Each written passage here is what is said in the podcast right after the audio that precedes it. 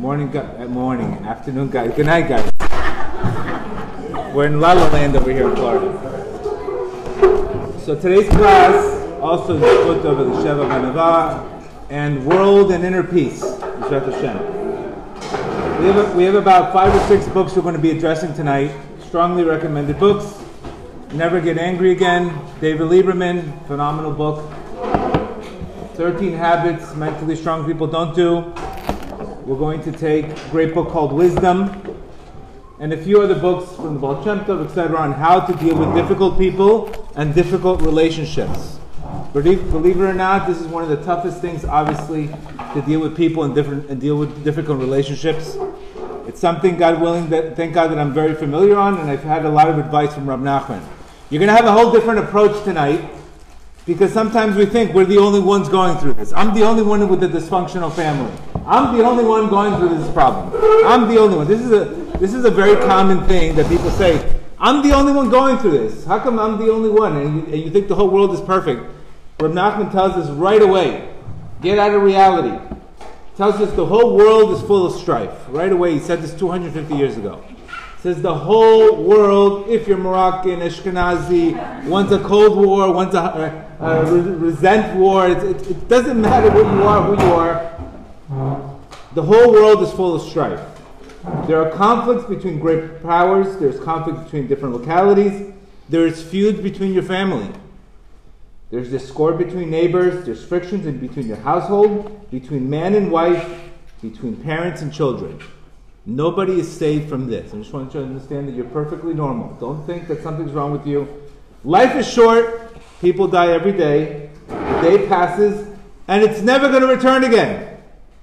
The day passes, and it will never be returned again. And every day, the d- death comes closer. But people still fight and never remember their goal in life.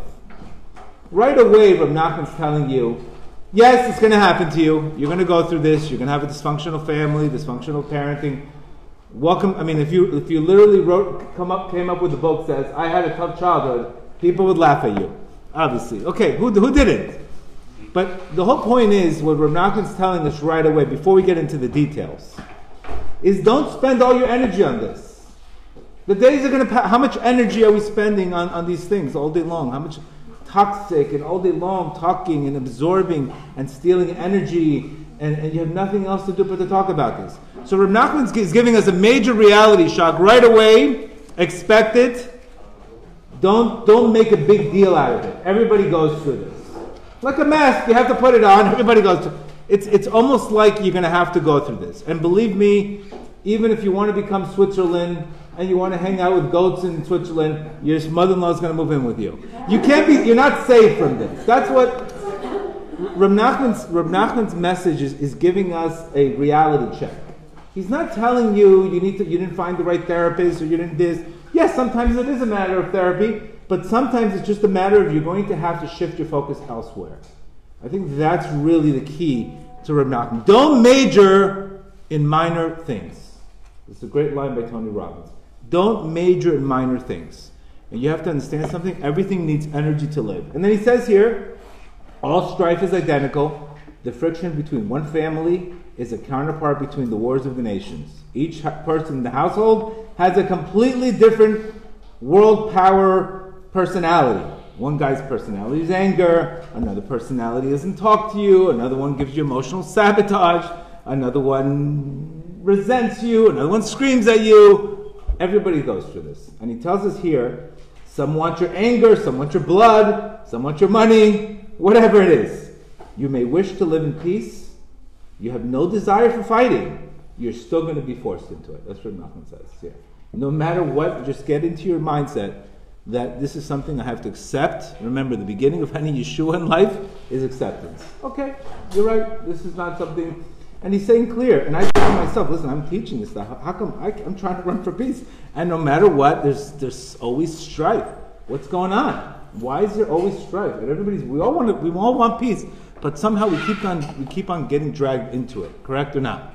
The difference between one person and the other person is how long do you, do you stay in these things. One person stays in it for a, one person gets a membership in it. Another person stays in it, doesn't make, it's not the big deal. He recognizes it's an issue, but his whole life is not an issue. So what happens? Okay, so, so tell me, better to be single, according to, so how do I deal with the in-laws and better to be single, right? That's, that's not going to save you either. He says if you're single, a man living in isolation is going to become insane. So the war, if you're single, the war is not going to be with your family, it's going to be in your head. That's going to be the war. It'll be in your head. So you can't, there's no, no place to be safe but to running to your creator. So I just wanted to give people a little reality check before we start the class that don't expect, don't think something's wrong with you. How come I'm always fighting? I should have had better parenting. No, no, no, no. Some people just show it. Some people suppress it. Some people hide it. But believe me, what's going on behind cl- closed doors, everybody's going through it. And believe me, what, what you would think that people are not going through it, believe me, I hear it all. And Rav Nachman says, a man is a miniature world. Everybody has an Iran in their family. Everybody has a China in their family. Everybody has, every nation in their family exists no matter what family you're So right away, what you have to focus on is not letting this become your whole life. Not letting this energy be, run your whole life and not giving so much energy away, which we're going to talk about. Yes, it's going to exist. Cope with it. Even if you get married, a lot of people start, you know, all of a sudden they get engaged they, they find a shit. All of a sudden, they're, they're, uh, they're arguing in a relationship. They didn't expect it. What happened to me before? But now expect it. Don't expect to go into a relationship and not have arguments. And there's a difference between saying there's a problem in the relationship and the, and the relationship is a problem. That's where the difference is. When identify that, yes, everybody has issues in, in relationships, but don't say the relationship is a problem, because then you're making things worse than they are. Okay? So the advantage this, like Rav Nachman says, is it's going to happen to you. This is why you have prayer. And the greatest thing about prayer and the greatest thing about mercy is we could choose people in our lives that if somehow we can be nice to them, we can get be in heaven, they'll be nice to us. So that's the reward. When you have very difficult people in your life, it's a great chance for you to have mercy on them. And as you have mercy on them, heaven opens up gates for you. So there's, there's, there's a lot of positivity too. It's not just saying, why, why do I have to live like this? This is not fair right? But heaven will give you a tremendous mercy, which we're going to talk about right there. So right away, get your expectations. Remember, everything's expectations. You know, a lot of people have expectations. I never thought marriage would be like this. I never thought my in-laws would be like this. Well, start appreci- start having more appreciations and less expectations. Because what happens is, is when we go in with a lot of expectations in life, we're setting us up for nothing but resentment. You're setting up yourself for resentment, and you should never set up for yourself. The world doesn't owe you anything. Whatever you get, you get a nice mother-in-law. Thank Hashem. You get a nice thank Hashem, but don't come with all these expectations and, and the baggage that we normally come with because of our ego. Then we just get left with you know empty bags and stories and etc. So right away, whoever's single, whoever's about to get married, at least we, we prepped you a little bit um, on reality, because you, you can only get hit, hit with trauma if you're not expecting it. You understand? People don't expect these things to happen. And I, I think life sometimes doesn't teach us the lessons we need to, we need to learn. And I myself was divorced, I got remarried. And there is wars. The wars are out there. It's different kind of wars. Baruch Hashem, I'm very happy with my way. But there's, there's, no, there's no peace 100%. That's for sure. And it's not, and sometimes people say, where? It's greener on the other side. It's greener where you make it greener. That's where it's greener. Wherever you focus on the green, that's where the green will be for you. But it's not going to be greener just because you move to a different state or a different place. It's greener where you make it greener, which is a very big difference. I can make my relationship greener based on how I focus, or, or completely the opposite. It's not just greener. Then Rav Nachman says in lesson 202, these are all very, very important concepts. Lesson 202, he says something absolutely very simple, but very, very deep. He says the more limited a person's intellect, the more respect one needs to show him. This is because the more limited his intellect, the more he craves honor. Okay, so this issue here is a problem. So there's some people that crave a lot of honor. And no matter how much they respect, they never get respected. Right? There's people that always want more respect. What happens? They're always saying, I never get enough respect. Which is the more respect you want from people, the less you're going to get respect from your creator. So you need to understand that that's the concept of kavod. Kavod is always wanting to be right. So the more, for example, if a person's in a, in, in a relationship, I want to be right. The more you want to be right, the more your creator runs away from you. So there's a price for always wanting to be competitive and being right and being very strict. That's why our sages say we should always be flexible like a reed. Be very flexible. Be a flexible person. Because when you're a flexible person, you're showing you're not running after God, you're not running after honor. Because the reason why I'm running after honor in the first place is because my mindset is limited. And we always say this very simple. You know, when a person has a small mind, he has a big mouth. But when he has a, a big mind, he has a small mouth. And this connection is very connected. You shouldn't be the one looking for honor all the time. The more you run away from honor, the more honor comes to you. The more you look for honor, the more honor runs away from you. It's exactly the opposite. So sometimes we have to ask ourselves, what's the price for peace? And our sages say that the whole world is redeemed for a person who shuts his mouth in front of an argument. So you could see that, wow, you know, the, the price for shutting your mouth in, in, an argument, it's a pretty big, you the whole world is going to be redeemed for a guy who shuts his mouth in, because that person doesn't want honor, he wants peace. So a person who runs after peace, he gets godly honor. And what does godly honor mean? You get a lot of mercy. You get the right break when you need it. You get the right relationship when you need it. You need health, you get your prayers answered. It's a big deal. It's a big deal because I really need godly honor. I don't need uh, validation from people. Do you understand? What's, that going to do for me? So what happens if I go for validation from people and they don't validate me? What happens? My life is miserable. But the more we run away from that, the more godly, we godly honor we get, and the more recognition we get in heaven. And that's really what humility is all about. Humility is I'm looking for godly honor. I'll do. I'll seek for peace at any price. I would rather have peace. And for some of us, this is very different, very difficult. But to recognize that if we're struggling in an area, we need to understand: Am I looking for too much, too much respect and too much honor? If I'm trying to look for it too much, there's a good chance I'm not going to get it. Good chance I'm not going to get it. Opposite. I'm going to get the opposite. I'm going to get insulted. I'm going to get insulted. Very hard to hear. It's a very strong concept. And some of us have a Yetzer Hara with honor more than others. But you need to understand, of course, man has to give the honor, of course, but you have to recognize this, this, this can turn into a big problem. Because all of a sudden you're going to say, your mother doesn't respect me, your aunt doesn't respect me, your uncle doesn't respect me, this, then uh, maybe there's a problem with the person. How come nobody respects in the whole world? And that's a problem. So we want to run away from that. The more we run away from that, the more grace we get in heaven, the more blessing we get in heaven, etc. So recognize there's a price, like we always say before, you could be in love or you can be right. Not both. Not both. You have to choose love, love or kavod. And this is something that we have to recognize. Ask yourself, and the reason why we want kavod in the first place is because obviously we're lacking inside. You understand? Because the more I feel connected and the more I feel complete with Hashem and I have a good relationship, I'm going to run away from it. But the less I feel good about myself, I always need kavod from other people. You understand? So that you could see how that's really a reflection that what do you care if somebody respects you or not? At the end of the day, it's, it's you can't choose what, how the people treat. You know, you can choose how you respond to it, but you shouldn't run after it. and You should make it a big deal, etc. Okay? It's hard. This is not an easy thing, but just recognize the issue, and when you recognize the issue, you you could solve a lot of problems like that. After questions after, yeah, yeah, wait, wait after. You got it? So recognize kavod, a lot of kavod, inner problem. Less kavod, inner happiness. Very important. Because if you recognize that you don't need so much honor, then you could become a giver. You understand? I can't become a giver if I'm always needing respect from others. You understand? The more I respect need from how can I give? I can't give because I'm all about me. I'm too I'm too focused on me.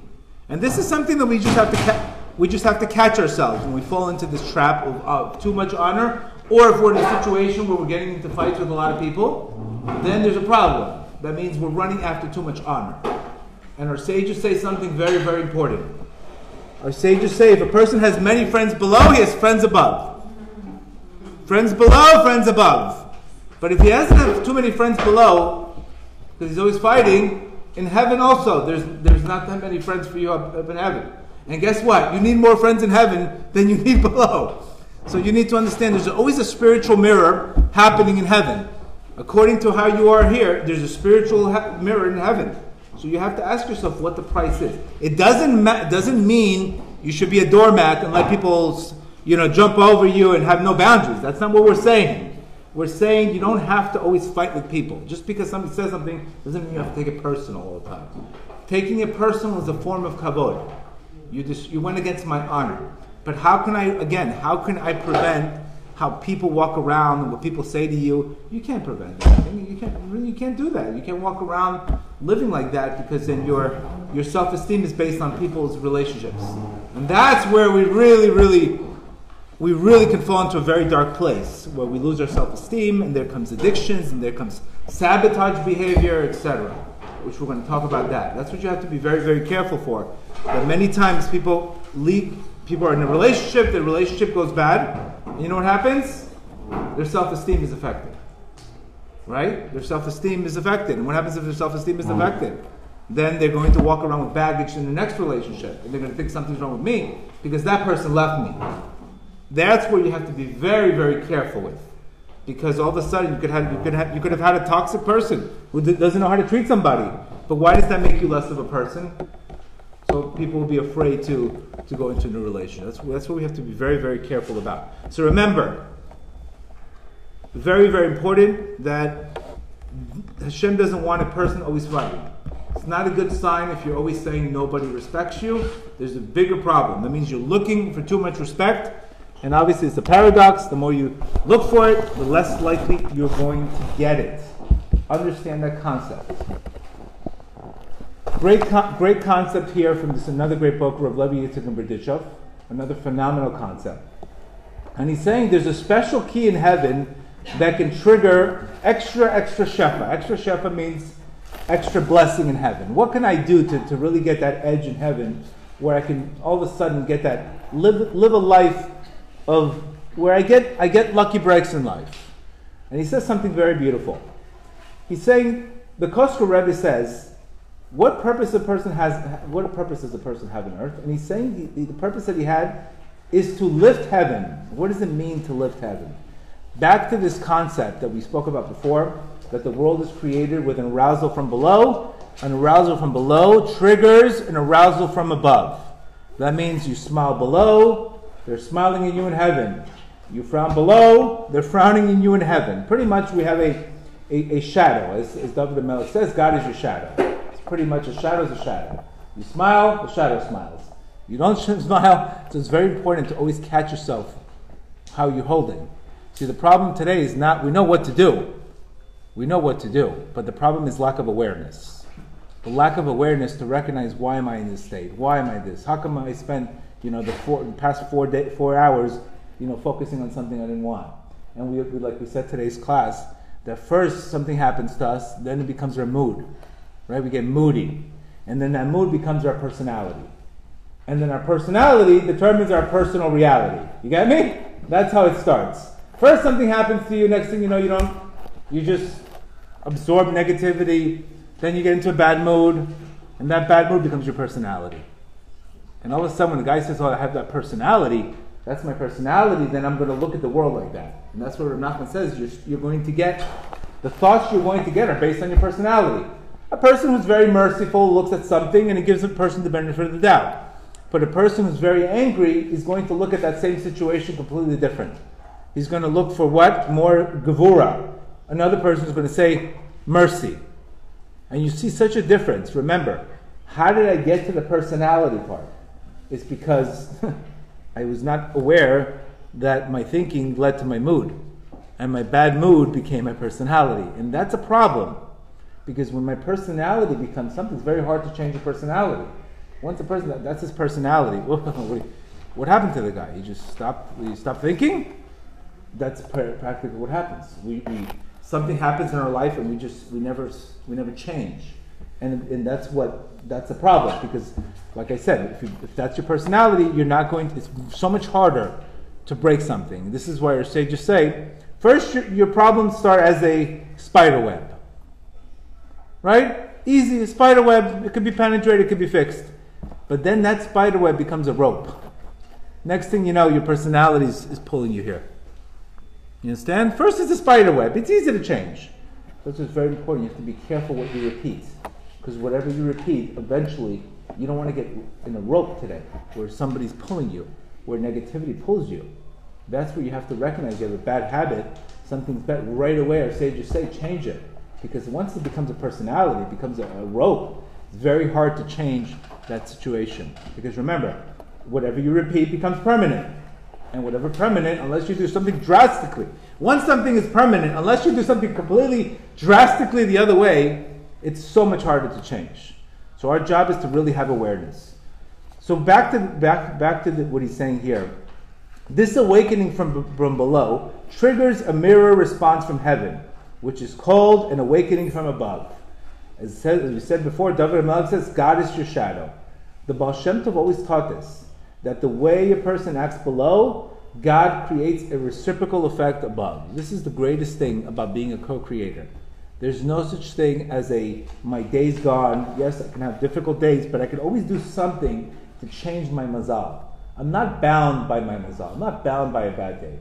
For example, let's say you have, you're having a really rough couple hours. Three, four o'clock, your day's like, it looks like a, it's just, it's going completely the wrong direction, which is, it's going to always happen to us. Three o'clock, I could decide, you know what? I see where this day is going. I need to change the vibe of the day. I need to change the energy. I can sit and I can call somebody and I can say, you know what? I'm going to give you $300 for charity. All of a sudden, I took that energy of that day and I flipped it to mercy. Because what did I do? I went and I gave $300. I created an arousal. You created something, you made a move, so upstairs, they changed the day from Gevura to mercy for you. So this is something in your hands all day long. Sometimes, and it always happens to me all the time, when I'm in a really bad mood, when I'm in a really, when a bad state, all of a sudden, you, I'll get like 10 phone calls from people, organizations. I'm like, oh my God, now I don't want to talk to my, I don't want to talk to you or him organization. But I said, this person is really coming to save me because he sees that I'm in a bad state. So really, those people that, are, that I don't want to answer the phone, I'm completely moody, that's my savior. The phone call I got to pick up because that phone call is saving me. You understand? You always, it's funny how you get people to help you when you're in the worst state. When, the, when you're more likely to say, listen, not now. When you're saying not now is when you need to do it. Because the reason why you're not, not, not now state is because you're focusing on something that you, you, your mind went to the wrong direction. You're angry, you're upset. Now is when you need the, the mercy. So God always sends you very organizations and this when the last Believe me, when you don't want to pick up the phone. And that's exactly when you need to put it. Why? Why is God doing that to you? You could say, uh, I'm in a great mood. I'm, everything's wonderful. Somebody asked you for tzedakah. Of course you're going to give it to them. It's not a, it's, it's not a hard thing to give. When you're in a good mood, when you're doing well, you make a business deal. Here you go, give charity. It's when you're in the worst mood, when you're in that Moroccan mindset. Last thing you want to do is give that charity. Or last thing you want to be bothered. You don't want to be bothered. But remember, you, right that, at that moment, you're in constricted consciousness. You're not in good. You're not in expanded consciousness because you wouldn't be in a bad mood. That's when you have to go and break your anger and turn it into mercy, which Rav Nachman says in lesson 18. What is God? What's the one prayer that God prays every single day? Let my anger become mercy. Let me break my cruel, my anger, and, and, and turn it into mercy. So what we need to do is to exactly mirror creation and say we have to break our anger and turn it into mercy. And it's funny because when you're angry, how do you do? You're venting out, correct? You're, you're, you're angry. You're going to vent out. You breathe in. It's the opposite. When you vent out, basically, this is called charon af. It's an anger when you breathe in, you're holding back and you're merciful. You're about to be upset at that person. Instead of venting out, you breathe in. What are you doing? You're transforming the anger into mercy. So, this is something that you have to figure out a way when you're not in a good state to do something to get you out of that state. And usually, your creator will send you people somehow at the worst time, in the worst moment, I believe it happens to me all the time, and I don't get one; I get seven at the same time. Where I'm like, "Come on, you gotta give me a break." Okay, I, will do it. I'll do it. But it, but it's a favor. It's actually it's a favor from heaven saving you. He's saving you because he sees where you could go in, the, in that mindset. He sees where you can go. He wants you to break that pattern and give you mercy. How? He can't just give it to you. You didn't earn it, right? He has to give you somebody to give it to them so you can get it. You see, your Creator is always helping you. But we don't see it when we're not in that good state. You understand? And it happens to me all the time. Sometimes I'm asking people asking me for shalom bayit advice. I'm like, I don't even have shalom bayit myself. How can I give you advice? But exactly, I need to give him advice so I can get the solution for my own shalom bayit. Which is, you would say, how could you give somebody advice something that you're struggling with? It's exactly that. What you need is you need the mercy. You don't need the data, you need the mercy. So this always happens to us. So what you need to understand is you have to be careful that your mood, you know, all of a sudden you close your phone and those opportunities don't come, and then how are you going to get, you know, it's like almost being upset at the Uber, shutting off your phone, and then waiting for the Uber to come. how are you going to how are you going to help yourself? Who, who's going to pick you up if you have no phone? You understand? It's almost like Sabbath. This is what we do. We we shut the phone. The Uber's coming. Where are you? I, I don't know. You shut the phone. Well, you can't shut the phone off when you're in the worst state. You can't do things to sabotage your success when you're in a worse state. And this is what happens when we say, this person made me angry, that person made me this, this person made me that, that etc. Usually that's the time that we have to give mercy to that person. Easier said than done. I'm not telling you that this is easy. I'm telling you, I'm giving you the information, and now you have to process the information. This is not an easy thing. This takes a lot of processing. You know, every idea that we get, that we're giving you, it's almost like a pregnancy. First, you have to take the idea, think about it. And then the idea becomes little by little internal, internal into your mind. And then it, you give birth to the idea. People sometimes are very upset because they don't get the ideas right away. You're not going to get them right away. You get them, you understand the concepts, and then this is why we repeat a lot. Because we're reinforcing things over and over, because little by little that idea will become a that'll become a concept, and then you can use that idea. Don't think you're going to get things right away like that. It's not. It was so. If it would be that easy, it wouldn't be. We would never have issues. So he's saying here, because we're making that lower arousal, this triggers a tremendous amount of shefa.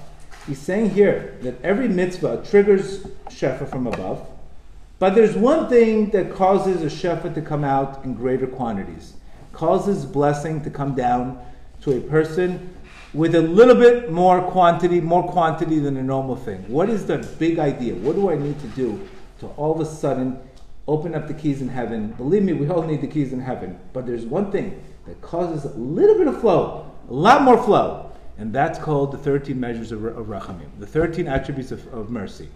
What that means is this is a concept called the Tomer Devora.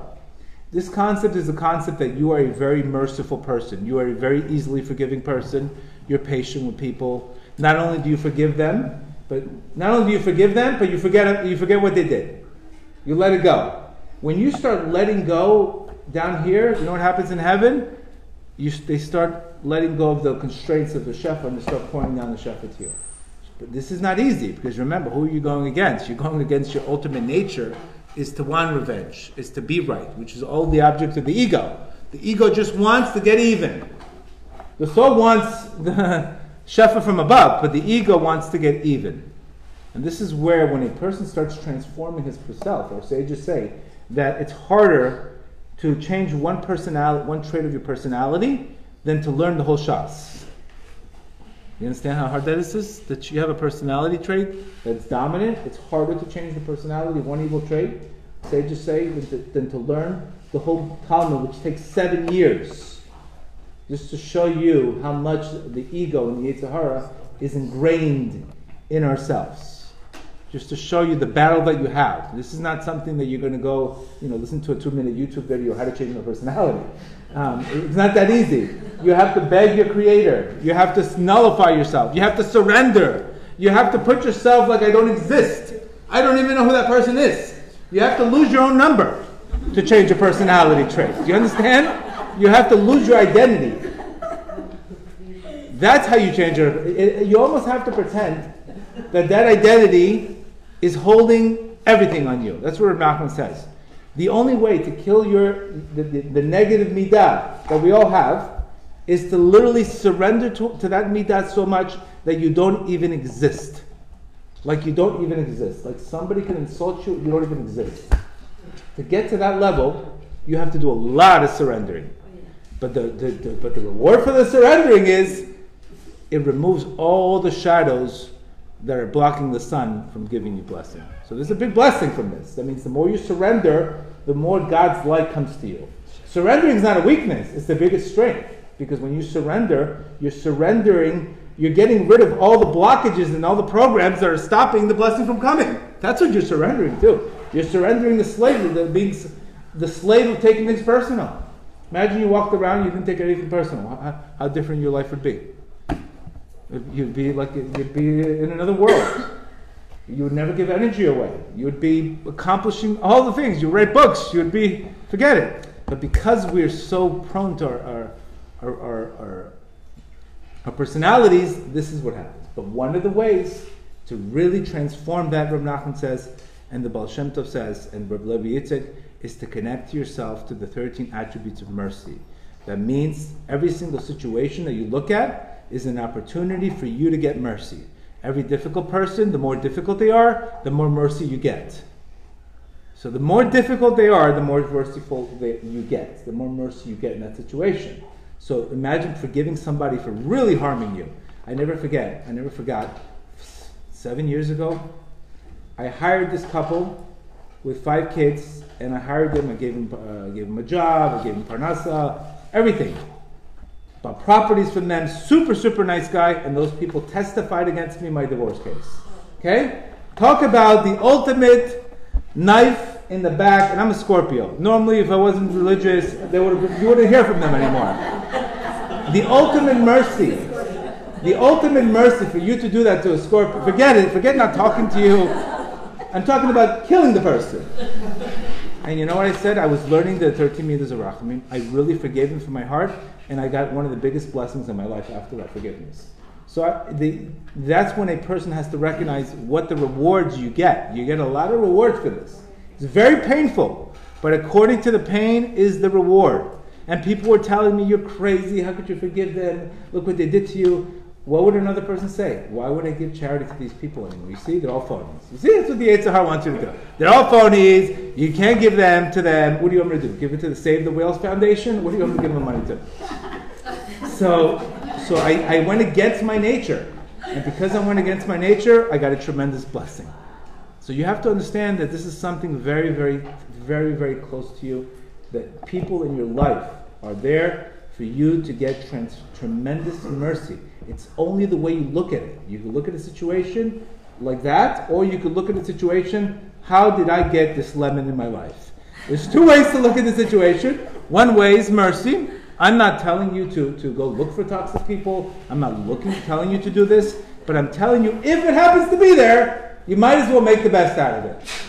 That's what I'm trying to tell you. And guess what? It's probably going to happen to you.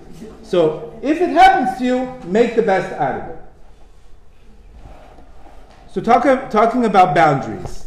Obviously, what are we dealing? With? How do we deal with people who obviously there's too much, where the, the, intensity is too too much? So one of the issues that with the people have with boundaries is sometimes we're trying to cure the person or having a relationship with the person, and instead of trying to cure the person, all you have to do is really maximize that relationship. Sometimes we go into try to cure people.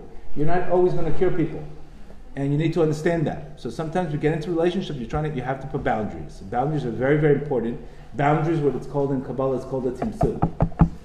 It's part of creation. A boundary is when there's too much light and you don't have that light for that situation. For example, let's say a guy comes, next thing you know, a guy comes from Uman, he's all excited about his, his spirituality. Next thing you know, he comes to his house and he says, You put on a wig, you don't dress anymore, don't go to the house anymore, stay here, stay. He becomes a fanatic. Just because you have that light doesn't mean everybody else has that light. So you could see when you have too much light and the people don't have a vessel for that light, not only do you not help them, but you break them. Many people become very, very spiritual, very religious, and then they force it on people too much, that person doesn't have a vessel right away. And it's forced down, not only does it not help that person, but it breaks that person. And that whole situation ends up becoming, it breaks. The whole situation was, the intentions were good, but not the way it was done. So we have to have a lot of patience. Why you have to have boundaries is because our sages are interested in slow growth, not something drastic. We're not into this being a fanatic and, and pushing your thing on other people. You have to have a lot, specifically with your spouse, specifically with your family. 99%, nobody's going to listen to you. If you tell your wife to be more religious, never listen to you. And the husband's not going to listen to her either. Or if you tell you, people don't normally listen. They, they prefer people instructing, and demonstrating instead of instructing. So it's very, very careful that you know, you tell somebody, you, you know, you should do this, you should be more happier. That's not obviously the way. So you can't. Instru- one of the things that Rav Nachman says is you can't really instruct people, specifically your spouse, specifically criticism. You're not doing this enough. You're not doing that enough. You're not religious enough. You're not Jewish enough. You know, whatever it is. Not only does it not work, but it works against you. The way you do it, Rav Nachman refers it to called the voice. He says, do focus more on praying for that person than actually telling that person anything. That means your, your 99% should be perspiration, praying, and 1% should be instruction. But today, what happens? We do 99% instructing and 1% prayer. So what do you get? Nothing. You get terrible results, of course. of course, you get terrible results because the, the formula is off. So Rav Nachman says, focus on the voice. Voice. You need a voice. You need prayer. You need prayer. Don't instruct because people are very sensitive and how, how they're saying, and if you don't do it the right way, it can create a, a very, very, not only will you not help them, but you'll be the cause of them even doing worse in spirituality. And then you all of a sudden, the mitzvah becomes a, God forbid, a sin. So that's very, very important. If you see somebody that you're trying to help,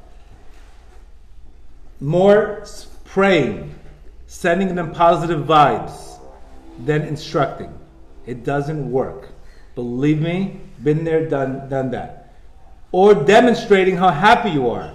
For example, if you tell somebody a spouse that doesn't keep Shabbat, and you're keeping Shabbat, you love it. So you, what is Shabbat doing? Making you happier, more calmer. But if you're using Shabbat to say, uh, look, what are you doing? You're going to turn on the TV in my face? It, it's not, it's not going to work. Because the whole point is spiritual people are supposed to enlighten people, not shove their righteousness in your face.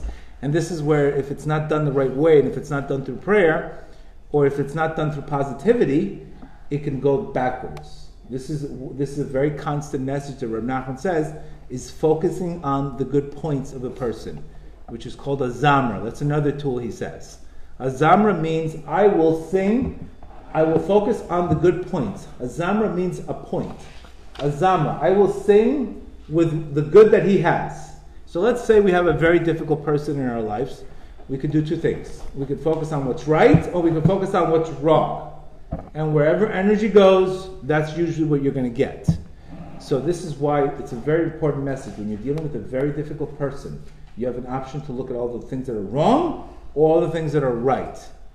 And this is why it's very, very deep what he's saying here. That if I send this person a positive vibe, I could be the one in charge of him changing. Look what Rachan says here. No, a person has to judge everybody favorably, even somebody who's completely wicked. It is necessary to search with him and find the good in him, in that little good that he has. And by finding that good in him and judging him favorably, you elevate the guy. You elevate the guy. So imagine you come home, your spouse, etc., difficult person in your life, and you start all of a sudden sending that guy positive or that girl positive vibes. They will feel exactly what you send them. We've, we've seen definitely this on secular sources, but here's your source spiritually. The Torah is telling you by me finding the good tov. This is what love is all about. Nekudot tovot.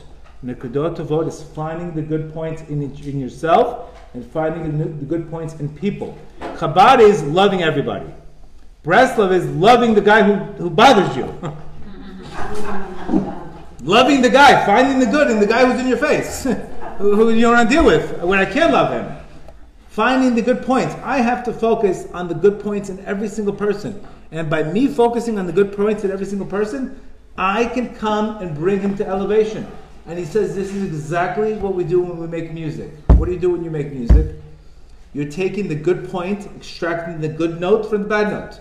You're elevating the, the notes. A, mu- a musician takes the good from the bad. He elevates the notes. He extracts. It's the same thing you have to do with the people. You have to look at that person and you have to extract the good in them. Obviously, in order to do this, you have to find the good points in yourself. Because if I don't find the good point myself, how can I, how can I love you? If I don't love me, I can't love you. So this is Azamra concept. When you have a difficult person in your life, you have to find the good points in him. And when you do that, heaven does the same thing to you. The whole point of this whole exercise here is that you see that holding a grudge, hating people, it does nothing but raise your blood temperature, kills your mood, and it puts you in despair. So we know that that doesn't work, guaranteed. guaranteed not working. but when you start giving and you start changing the way you look at people, somehow you feel better. Where's that feeling coming from? It's coming because you're in a soul state. You're in a soul state. Again, not nobody's saying this is easy. We're just teaching you how to win. We're teaching you how to win, and we have to teach you also how much the ego is running our, our lives and how much this resentment and all this is running our lives. Even this great book called 13 Things Mentally Strong People Do, she says one of the things mentally strong people don't do is they don't give away energy. Correct? They don't give away energy. Very, very important concept. Think about why we give away energy. Right? We give away energy because we take things personal. We let other people take away our energy. Correct? She drained me. She made me angry. She took everything from me. My husband ruined my life. My daughter ruined my life. We, it's not possible. You understand how to do this? Unless you take it personal. And the way somebody treats you is the way they feel about themselves. Just like somebody outside here will come and scream at you, you would say, Somebody's screaming. I don't know who the guy is. Your uncle could scream at you. You could say the same thing. Somebody's screaming. But because it's your uncle, we take it personal. You get me? But it's still somebody screaming at you. What does that have to do with me? What does that have to do with me? Nothing. So, your Creator rewards you for being humble. Humble means if that person has the audacity to yell at me, I have to give him mercy because something's wrong with him. Why would he somebody come and scream at you? He needs a refuah shalema, not you. The guy screaming needs a refuah shalema. Hmm. You understand? That's the guy that needs a refuah shalema. When you get into the superhuman state, not only do you not give away energy, but you pray for the person who insulted you. You imagine that. Imagine the energy level you could be at. But first, you have to notice that if somebody treats you terrible, it's because they themselves are hurt or they themselves are in a terrible position.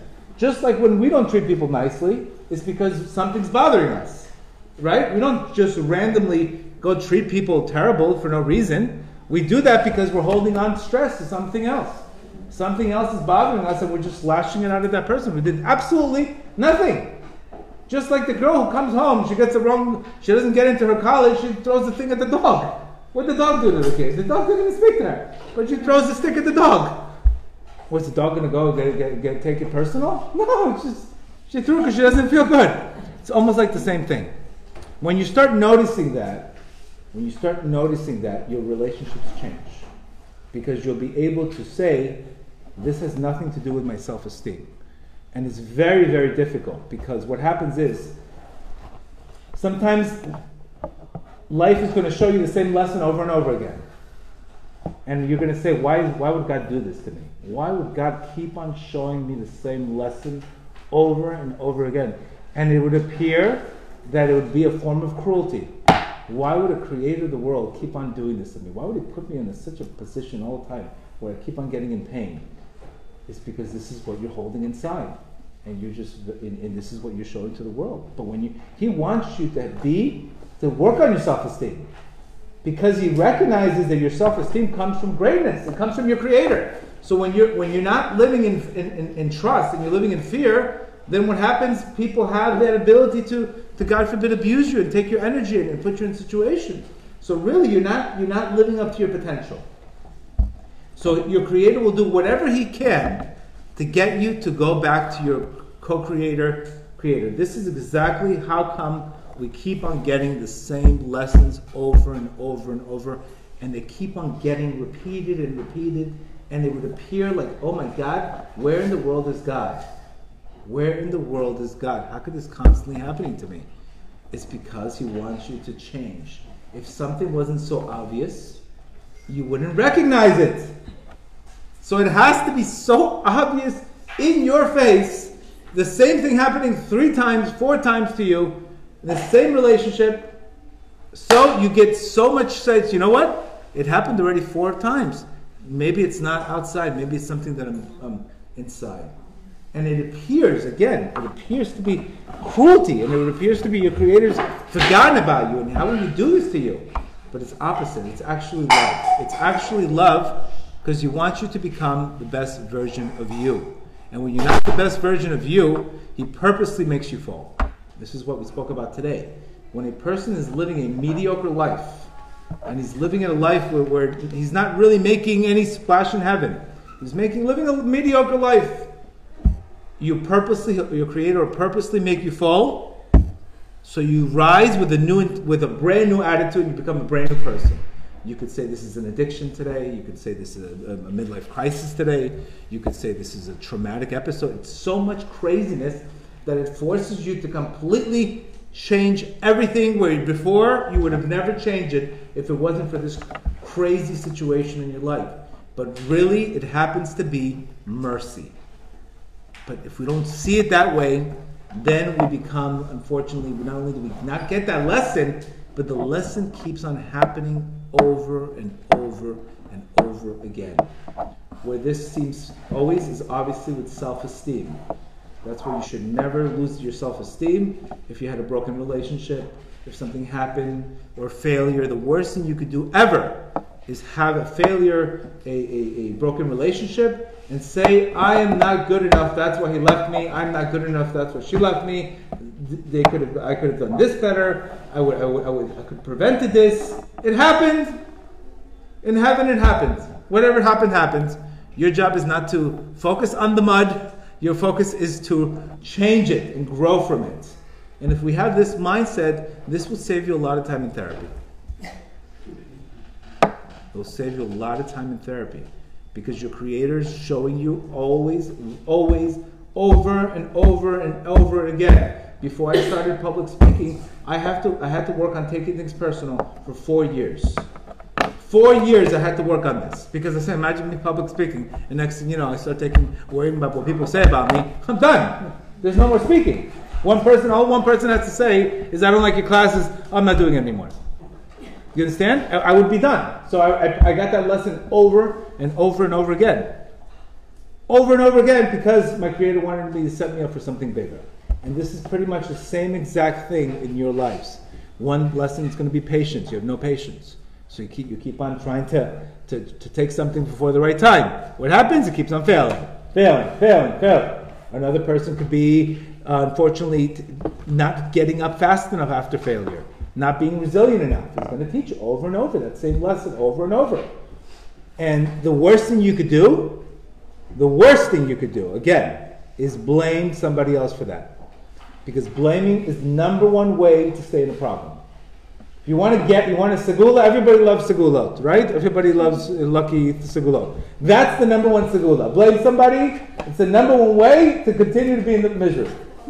That's a guaranteed segula. Everybody loves the lucky charms, the red eyes, the eyes, the chamsa. This is a guaranteed segula the other way to stay in a problem. Is to blame a person for that issue. Is to recognize that that issue, because it, Hashem has to pick people He's not going to pick angels to do it to you. He has to pick people because you don't talk to angels, you talk to people. So those people become the sticks and the sticks and the sticks and sticks.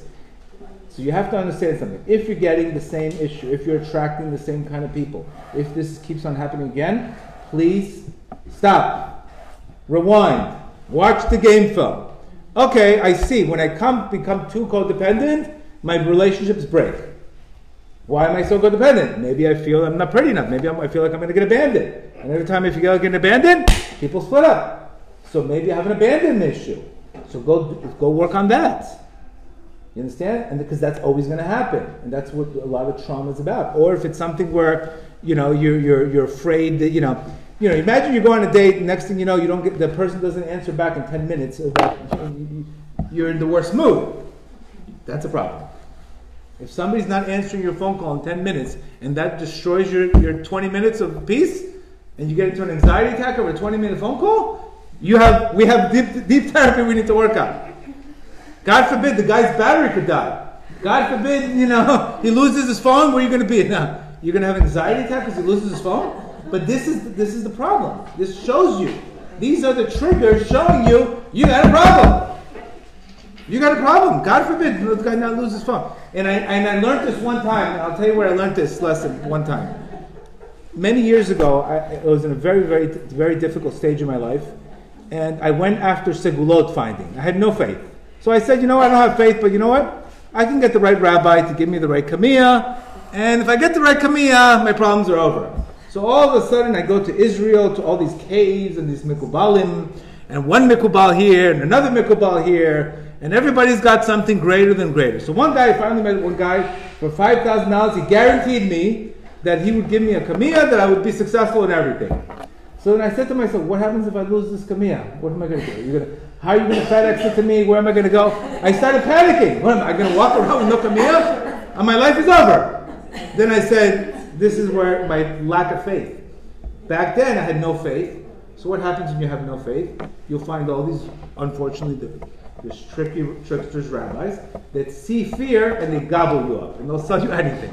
They'll sell you anything for whatever you want because you attracted, you attracted your fear attracted these people and this is what they did to you. Because if you would have had trust, you would have said, I'm not going to go buy some kamiyah from a guy in a cave for $5,000. And next thing you know, I lose it. What am I? I'm done?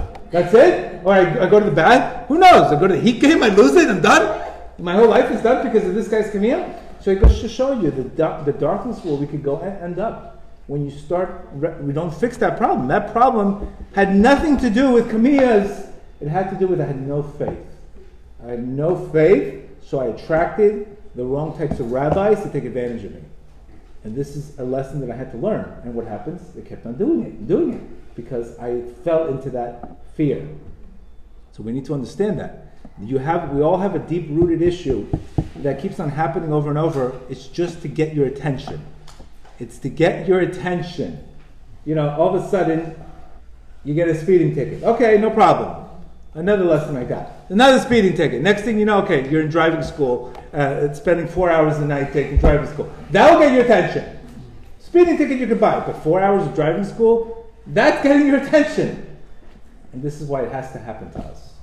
So this is really how you fix relationships, where you get to the root cause of what's happening in that relationship. Maybe I need too much respect in that relationship, and it keeps on, I'm never getting enough. Maybe you're looking for too much. Love yourself more, you won't need it as much. Maybe that's the issue. Or maybe the issue is you have no love for yourself and you just treat people with anger. Every little thing bothers you. That means your perspective is off. People are always bothering me, or people are always making me angry. So what does that teach you? Your perspective is completely off. You every little thing that bothers you, you think you're gonna live forever? No, you're not gonna live forever. So your perspective is off. So we have to always try to get that lesson that this is why all this pain happens to us. But it's not pain, it's mercy. And when you see that, you'll be able to not only fix it, but transform these relationships. Like we always said before, when you change your relationship with your creator, your relationship, your creator changes all your other relationships.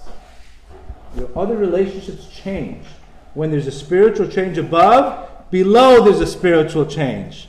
But the worst thing in the world is fixing something below and not fixing it above where it's broken above. It's broken above, it has to be fixed above.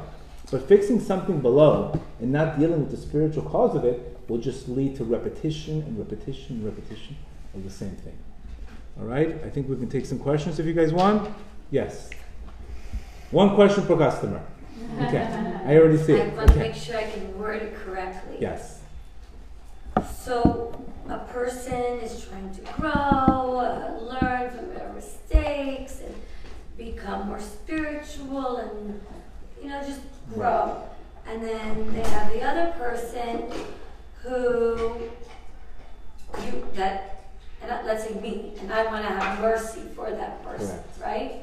Because I see that maybe they're being mean or angry and all that, and even though it's hurting me, if I have mercy for them, then maybe it'll get Yes, better. you- But it's so hard because you can be weak, and if you have, it's Right. scary because if you give them mercy, So what's the what's the question? you can get sucked in. Okay, no. Do you know no. what I'm saying? You can't give mercy if you still feel like you're getting abused.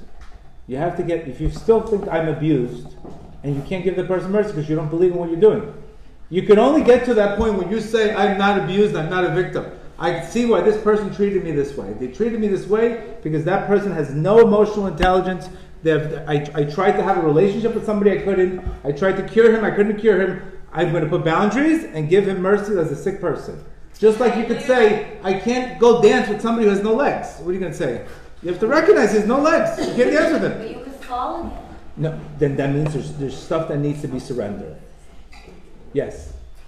So, My advice is coming from David Lieberman, Rabbi Nachman. This is what they would answer you according to their teachings. Yeah. Go ahead. so let's say you keep running into the issue, like you Right. said, you were working on something for four years. Correct. If a person has time to only do hitbodedut daily, Right. is that sufficient to overcome that issue, or there has to be something extra? Absolutely. Hitbodedut daily. If you have a set time to pray about this issue, what happens when you ch- when you do hitbodedut constantly? God sees the effort you're putting into this situation. You're recognizing this is a spiritual issue, and what He's going to do is He's going to change your consciousness. God changes your brain when you pray. Believe it or not. That means after a good prayer, you'll be able to look at that same situation with a different perspective.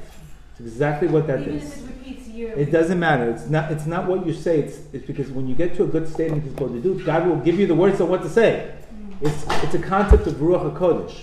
But because you're recognizing this is a spiritual issue, this is not just the worst is to spend 99% on a psychologist and not deal with any spiritual issue. That's a dead end. That's a dead end because he's going to tell you this is why you feel because your mother like this, etc. It's going to be over and over. There has to be the psychology to let the to identify. They'll help you identify the issue. Now you have to pray to transform yourself in that issue. Instead, you have you need the, the therapist to identify the issue to help you get through it. But then, if you just focus on that without the spirituality of transforming, then that's a problem. You understand? It has to be a combination of both, not just one. Yes. Um, in the beginning, you were saying like you should choose love over respect, but I feel like a lot of what we learn like about love is respect. So what? How would you define? Right, but sometimes that person, again, you're, you're gonna get- you're gonna meet meet people that are gonna make a mistake. Your spouse is gonna make a mistake one day. He's gonna say something in the wrong time. So you could say he didn't respect me, but he respected you 99% of the time. So you, you could choose at that time he wasn't in a good state. That's why he said something to me, and not take it worse than it is. Instead of saying you never respect me. What happens is when we don't get respected, this triggers nine other times when we didn't get respected. So then we start doing, you testify on January 2nd that you didn't respect me. And January 7th, uh, next thing you know, it's one line becomes manslaughter, third degree murder, 20 years in jail. So we have to diffuse the Yetzer Hara and recognize, yes, he didn't respect you, he made a mistake. But it doesn't mean he's abusive. He said one comment to you. Not abusive because he said one comment to you. You understand? We want to try to diffuse it and not take one incident, blow it up, and say, this is who you are, which happens a lot. When we're upset, we take one thing, we, we really enhance it, and then we go for the kill. We can't do that. You have to show mercy, made a mistake, overwhelmed, etc. Yes. What's the best way to show mercy? But to show mercy is to show that, that the reason why somebody's hurt is because that person doesn't feel good about himself. My mood is a shadow of my self esteem. If I'm angry, it's because something's bothering me that I don't know how to deal with it. So, what am I going to do? I'm just going to displace my energy to somebody else. So, the fact that somebody's yelling at you, and you, we see this all the time in our detox, people are yelling at each other all the time. Why? Because they're, they've been using drugs and bottling their headaches. And next thing you know, one person makes one mistake, all of a sudden that becomes the trigger for all the things already they're holding inside. So what is it? The cup really did that much to you? It's no, you triggered what I already feel inside. So what happens is, is people are just triggering you what you already feel inside. How you feel inside is what's triggering you. Because obviously, you could see what happened this year. Uh, one little thing, everybody was all those emotions and the quarantine. Next thing you know, one thing goes, and the whole world is a zoo. So exactly, people are holding all the stuff inside. Yes. Um, you said what um, you should surrender to Amidah. Now, when I heard that, I kind of was like, well, are you saying you indulge in it, or you completely allow it, like disavow to not have control over you? So, what do you mean to surrender to Amidah? Good. You surrender is you, you, note, you notice that the, the that you have, it could be anger, for example, and you surrender to recognize anger as an, a, an aspect of trying to control things, right? We get angry when we can't control things. So you have to ask Hashem to, to give up control, give up your sense of always wanting to control, and surrender to His control. So you basically take whatever midah is, dissect it, and get to the root cause of it. For example, it could be uh, controlling others, right? Always wanting to control others, or, or being super perfectionist, which is what's the root of the problem is fear. And, and working on false fears, and working on, instead of false fears, going into trust. Dissecting the midah and asking Hashem to help you nullify that midah. You understand? Like bittul. Bittul means cancel. To surrender, to cancel out that situation. Cancel yourself out. Because that is usually the shadow the more I am in, the more shadows I have, the more these midot, the less likely I can have light come into my life. You understand? This is, and we all have them. Which either anger, grief, being stuck in the past, not letting go. You know, some people are very resilient, some people are not. And they can't let go of the past. No matter what. They just can't let go of the past. So they have to you have to ask Hashem to accept, pray for acceptance, which is emunah. Faith is acceptance. So identify the midah, and then you have to, like Rabbi Arush says, talk to God 20 minutes, 30 minutes on that midah until you get to another midah. Yes. Yes. Me? Yes, go ahead. Alright. What does cha- chatan mean in Hebrew? What is it, what? Chatan. Chata? Chatan. A groom. What does kala mean? Bride. What does ish mean? Man. So why did you say man and wife? I just wanted to know. Huh. Fantastic lesson, by the way. Okay. I, I don't know. I, I don't recall saying that. Man, wife? You said man and wife at the beginning of the lesson instead of, instead of, uh, Okay. A little uh, typo. Next question. Next question. Yes? Where's the where do you draw the boundary between mercy and being a doormat? Like Right, very good. Where if you, when you could say no without a problem, where you could say no without a problem. Mercy, mem- remember again, what we're trying to do is we have to recognize not the main thing is not to be upset, not to give your energy, or not to put yourself in a situation where saying I'm always getting abused. That's what we're trying to avoid, because this mindset keeps you in mochum katnut. What that gut does, mochum katnut, is once you start feeling like that, there's a very good likely chance that you're not going to get the right job. You're always going to feel that way, and you're going to walk around and you're going to project that image to the world. So what, the danger is is mocham katnut, God forbid depression, God forbid sadness, and it could lead you to addictions. It could lead you to a very very state. That's what we're trying to worry about. Now I could be brokenhearted that I'm in a in a relationship that's that looks like Gaza. I could I could say I have Hashem. I'm brokenhearted. I don't know what to do. I'm trying to make her happy. She's not happy. I'm, she's not happy. I'm tr- help me. That's different. That means you're praying out of the, out of out of a strategy, out of a broken heart. Help me. You're asking for help. You're not asking why me. You don't want to get into the why me concept. You want to get into the what's next. But there's situations where Hashem will take your spouse, he'll make them against you. So he wants you to cry out in heaven and see what you really got. Don't worry, you married? You'll get there, don't worry. I'll give you a good feel to start crying. yes. Um, you said that um, um, when someone uh, upsets at you or criticizes you, um, you shouldn't take it personally and you should not answer back. Like you get mercy and you keep silent. What um, what if the things they say are not? It's their perception and perspective, and you want to explain who you are and like express yourself, like, Correct. and you don't want to keep quiet. Well, so, sometimes you can't, you know, listen, I mean, obviously, you saw what's happening, you saw what happened this year politically. You know, you people, nobody had a conversation. Everybody's yelling at each other. You understand? Because they couldn't understand people's perspective because they were so one sided. So, also, when people are so one sided one way or another, you can't talk to them. you, you, there's no room because they already have a set way. You understand? So, sometimes the, the best idea is to walk away and say, It's not for me. It's not for me. You can't help somebody who, who doesn't want help. That's where you have to start praying and choose another place. But clearly, politically, people were going crazy at each other. They couldn't discuss a simple conversation with each other. So sometimes you can't you can't get to that state. Okay, good, good. Any other questions? Go ahead.